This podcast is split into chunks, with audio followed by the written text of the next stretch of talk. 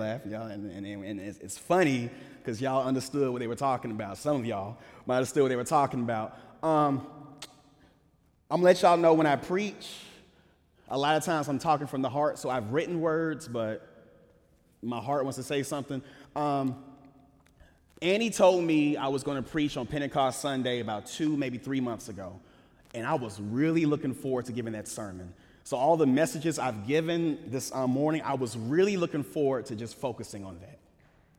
However, about a month ago, Andy says that uh, we're doing a sermon series on the Ten Commandments. I was like, oh, cool, all right. And then I didn't really pay attention to the calendar, but Andy says, and then your commandment is uh, do not commit adultery. And um, I am going to represent some of you who may struggle. I wanted to run away from this sermon. Andy talked about um, the Sabbath and him being a workaholic was one of his struggles. The, the angle I'm going to go in with this commandment, that's my sin. I genuinely, really wanted to do the Pentecost sermon. The Pentecost sermon would have been easy, quote unquote, easy. It would have been easier than this.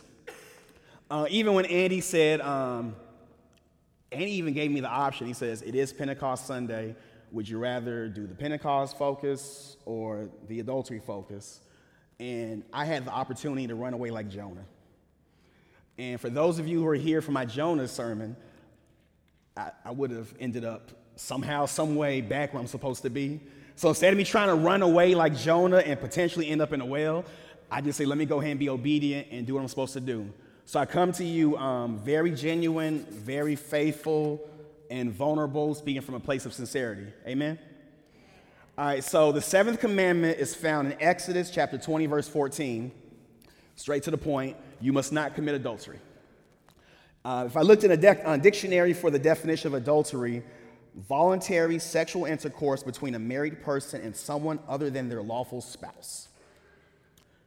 Simple, straight to the point. Um, if I kept it at that definition, I'd be good. But in case you haven't recognized, um, the Ten Commandments are not that simple. In case you haven't recognized, at least for the past six weeks or five weeks when Andy's giving the sermons, um, anytime he'll say the commandment, I don't know if you're like me, but you're sitting there like, I don't have to worry about that. And then he'll keep on talking, like, ah, snap, you're talking about me. For example, and I just want to get a survey. So last week was, I'm not, I'm not going to do what he did where he quizzed you the entire week because I might mess up. But I can remember a week ago, last week, what was the commandment for last week? Thou shalt not kill. So if you were like me when he said, Thou shalt not kill, I'm like, we don't have any murderers in here. I think we're in the clear. Like, all you got to say is, Andy, there's really horrible people who kill, and you all don't kill, so job well done, people. But no. Um, apparently, you know, your hateful language is what causes you to commit that sin, um, to break that commandment. So, heads up, buckle up. If you feel like my definition of adultery is, oh, I don't have to worry about that, um, get ready for a ride. So, here we go. I'm starting with Jesus' interpretation. All right? So, even though in Exodus it says, do not commit adultery, and I gave you the dictionary definition of adultery, let's see what Jesus has to say about it. Matthew chapter 5, verses 27 through 28. You have heard the commandment that says, You must not commit adultery. But I say, anyone who even looks at a woman with lust has already committed adultery with her in his heart.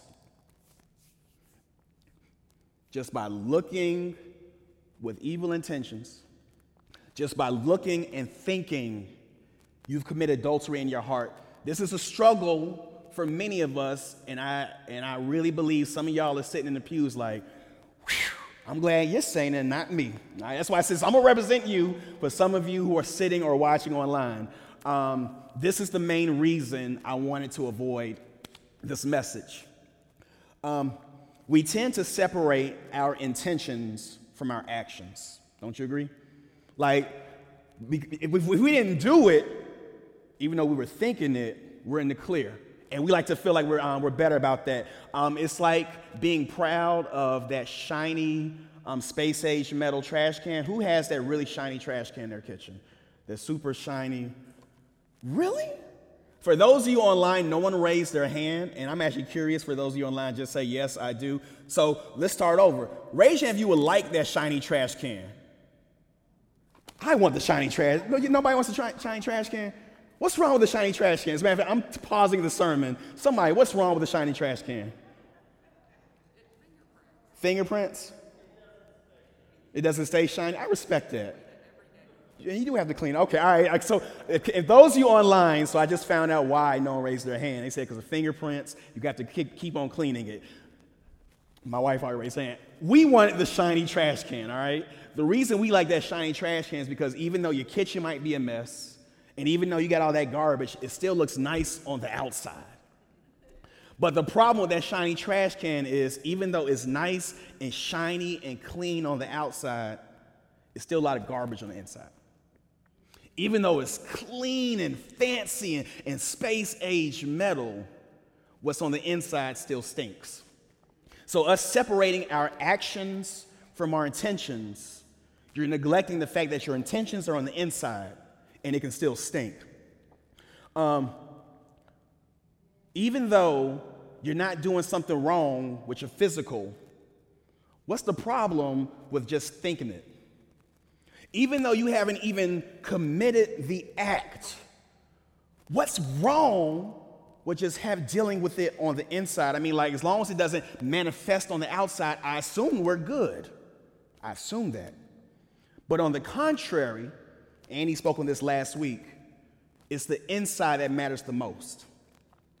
It's the heart that matters the most. And when I'm writing this sermon and I'm learning as I write it, I always want to like, no, that can't be the case. But when you read and you truly analyze, it's like, you can't even argue. I'm in Proverbs chapter 4, verse 23. Guard your heart above all else, for it determines the course of your life. Guard your heart above all else, for it determines the course of your life. So I just start off by saying, as long as you don't act on it, you should be in the clear. But Proverbs chapter 4 guard your heart, it determines the course of your life. You are where you are based off a million decisions. Every single day, every single moment, you're always making some decision that led you to where you are. But the decision you, the decision you came to was reached because of where your heart was. Think about your career. Whether you were someone who put their heart into their work, that's how you got far in your career. Whether you're somebody that doesn't put too much focus on money or you're more concerned about family, that's where your heart, took, took you to the trajectory of your career. Think about your family, your relationships. Were you somebody who felt neglected? So your heart was broken in the past, which causes you to have broken relationships. Were you somebody whose heart is looking for love so desperate that causes you to have too many relationships? Bottom line, no matter where you are, it is the inside that matters most because your heart determines the course of your life. The heart is vital. So if God tells us, do not commit adultery, and Jesus says, just by thinking about it, you've committed adultery with your heart. What are we to do? The Apostle Paul wrote in the book of Romans a piece that I really want you all to remember. So if you don't get anything else from this sermon, I really want you to get this fact. As a matter of fact, um, I had a hard time writing the sermon. I told you all once I knew I had to write about, I didn't know the direction and I genuinely didn't feel worthy enough to deliver this message. But once I read this section from Paul, from the book of Romans, chapter 7, verses 21 through 25, I felt like I wasn't alone. Romans chapter 7, verses 21 through 25, Paul's words I have discovered this principle of life that when I want to do what is right, I inevitably do what is wrong. I love God's law with all my heart, but there is another power within me that is at war with my mind. This power makes me a slave to the sin that is still within me. Oh, what a miserable person I am. Who will free me from this life that is dominated by sin and death? Thank God The answer is in Jesus Christ our Lord. So you see how it is. In my mind, I really want to obey God's law, but because of my sinful nature, I am a slave to sin. The key phrase from that passage I have discovered this principle of life. If you go to the King James Version, it says um, it's a law. And if you go to the um, Common English Bible, it says it is a rule. So just like the law of gravity, what goes up must come down. It is a law, it is a key principle of life. I want to do what is right, but I inevitably do what is wrong. You're not alone. For those of you sitting and internalizing all the words I'm saying and going through your history and going through your Rolodex, you are not alone. Now, if obedience was easy, church would last five minutes. I could just say, here are the Ten Commandments, and hey, you all, be good and follow the Ten Commandments, and we go home and the world be a happier place. But church does not last five minutes, and the world is not as happy as we wish it would be. So, what are we supposed to do? Back to verses 22 23. I love God's law with all my heart, but there is another power within me that is at war within my mind. This power makes me a slave to the sin that is still within me. So, it's not easy to be obedient, it's a challenge. in some capacity, even though I'm focusing on the seventh commandment, in some capacity, we're all sinners. What are we going to do about it? It is not easy to be obedient, and we want to be obedient. So, what can we do? Here's what we're going to do we're going to get in the second gear. We're going to get serious about defeating our sin. We're going to get our hands dirty. Ladies and gentlemen, we are going to war against our sin. I repeat that one more time. We are going to war against our sin. If adultery, whether physical or mental, whether tangible or something in your heart, is your sin, I need you to treat it like you're at war because guess what? You are. The enemy is watching you, and the enemy's laughing at you. The enemy's laughed at me. The enemy is watching you sin, and then you apologize, then you do it again. Then you sin, and then you apologize, and then you do it again. You just, like, you, you keep claiming you're trying to do something about it. You keep claiming like you're trying to fix it, and enemy just watching, like, I got this little sucker. I got him. Oh, oh, oh, you, oh, you're sorry? You asked for forgiveness? Okay. Just for you to do it again. We need to do something different. We need to stop. It's ridiculous and it's silly to keep on doing the same thing. So let's go to war. Here's how we're going to go to war. Paul said in verse 25, the answer is in Jesus Christ our Lord. But I'm going to keep it real. And I love the enthusiasm. There's some people who are sitting and listening for me to say, the answer is Jesus Christ. And you're going to look at me and say, awesome. But that's a Sunday school answer. Yeah, I, I, I knew that. I, I am 20 something, 30 something, 40, 50 something years old, and I always know Jesus Christ is the answer. But what does that mean? What is the next step? Give me something more tangible. Give me something with more meat on the bone, something that I can physically do. Give me an actual game plan. But here's the thing Jesus Christ is the answer. If you truly follow his teachings and not just the easy, fun part, not just, oh, come to church, awesome, I can do that. I follow Jesus Christ. I'm talking about truly follow Jesus' teachings. When you truly let go of your will and let thy will be done, you'll have a better life. So, let's get more specific. We're going to war and we need a winning strategy. So I'm going to get my winning strategy from the general Jesus Christ. I'm going to get my winning strategy from the commander Jesus Christ. I'm going to get my winning strategy from Jesus who's won every single battle he's ever encountered. I'm going to get my winning strategy from Jesus who got the who won the ultimate battle. He conquered death. So if you're going to trust someone's advice, I'm going to trust Jesus' advice. And here's what Jesus said Matthew chapter 5, verses 29 through 30. Now, this is going to be heavy. Y'all stay with me. So if your eye, even your good eye, causes you to lust, gouge it out and throw it away. It is better for you to lose one part of your body than for your whole body to be thrown into hell. And if your hand, even your stronger hand, causes you to sin, cut it off and throw it away.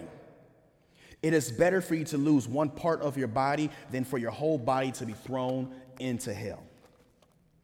This morning, we are in the business of guarding hearts and saving souls. This morning, I'll repeat myself, we are in the business of guarding hearts and saving souls. Your heart, your soul, and your salvation is more important than any fleeting desire, worldly desire you may have.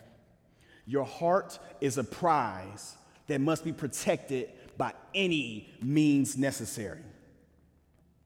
But here's the thing I know I said by any means necessary. In my opinion, my interpretation, I don't think we're literally supposed to gouge out our eyes and literally cut off our hands. I don't believe that. But let me pose a rhetorical question to you all, all right? If I said, for the sake of honoring God, for the sake of saving your soul, all right? So you have the opportunity. Judgment day has come, and you, you can save your soul then and there. Which would you rather do? If you had a choice, if you had a choice, which, which would you rather do? Would you rather gouge out your eyes or delete whatever app is causing you to sin? For the sake of saving your soul, which would you rather do? Cut off your hand or stop going to places that you know you're not supposed to be? Stop hanging around certain people that you know lead you into temptation. I'm gonna put this in perspective. I think Jesus is basically saying there's some important things that you know is causing trouble. I don't literally mean gouge out your eyes. Your eyes cause you to see, your hands cause you to hold things. I'm talking about take away the things that you know cause you to sin. When you know something is the source of your sin, cut it out, eliminate it. I said we're going to war. And when you go to war, you have a target. And the target to get rid of our temptation is whatever the source of that temptation is. I'm gonna tell y'all a silly story. When I was a, um, a young homeowner, I'm gonna say a story. You're gonna say, Al, you are an idiot. I was like 25 at the time. I was a baby, all right? When I was an early homeowner, um, we used to get ants in our house all the time. Every May, just be a trail of ants. And what I would do is I would just spray the ants and live my life just to be surprised that the ants came back and live my life. Yeah, someone laughed at me. Don't laugh. It's not that funny. just to be surprised that the ants came back until after maybe three years of this. Don't judge me. After maybe three years of this, I wised up and said, you know what? What would happen if I truly just went outside and treated the source of all the ant problems. And guess what? Once I treated the source of all the ants problem, I miraculously had no more ants in my house. The whole point of this is the only way you can truly defeat your target is to attack it at its source. Even even if you can justify the relationship. Even if it's not that bad. Jesus says, even your good eye, throw it out. War is not neat, war is messy, sacrifices are made, and tough choices will occur. In order to win the battle temptation, lose the source of your temptation. Now, I want you to remember what Jesus said. Jesus didn't say, if something causes you to sin, just navigate around it. Jesus didn't say, it's not that bad, just as long as you do it in moderation. Jesus didn't say, well, if you mean well, you're in the clear. Jesus says, gouge it out, cut it off, cut off the temptation, lose the source, even if it's your stronger hand. Because we are not only judged by our actions, we are judged by our hearts. Jesus gave us a bold strategy to win a war that plays out on the inside. We want to do what's right, but we inevitably do what's wrong. Run away from your sin. Throw away your sin. Now, here's the thing, and this I'm talking to myself. A lot of times when we sin, it's to fill a void. It's because something is missing, and we tend to fill that missing part with stuff that feels good. Stuff ain't perfect. So, since stuff ain't perfect the way I want it to be, well, I'll just find these substitutions that make me feel better in the meantime. My prayer for you all fill that void with God's power, fill that void with the Holy Spirit, fill that void with prayer. Fill that void with prayer. You need something tangible. Me saying Jesus Christ is the answer is not good enough. Fill the void with prayer. If you are truly struggling getting away from your temptation, understand God can get you through it. And if you if you like, I can't do it, and I've tried and I try, I feel you. I understand. Let God help you fill that void. Ask God to help increase your resolve. Pray for God's help to get you away from whatever temporary, and I do mean temporary, fleeting, worldly desire you may be chasing. Because what do you benefit if you gain the whole world but lose your soul? What do you benefit if you gain the whole world but lose your soul? I'm gonna leave you with this question Is there anything worth more than your soul? Amen. If you're able to, please stand as we say the Lord's Prayer, as we affirm our belief with the way Jesus taught us. All together, our Father who art in heaven, hallowed be thy name. Thy kingdom come, thy will be done, on earth as it is in heaven.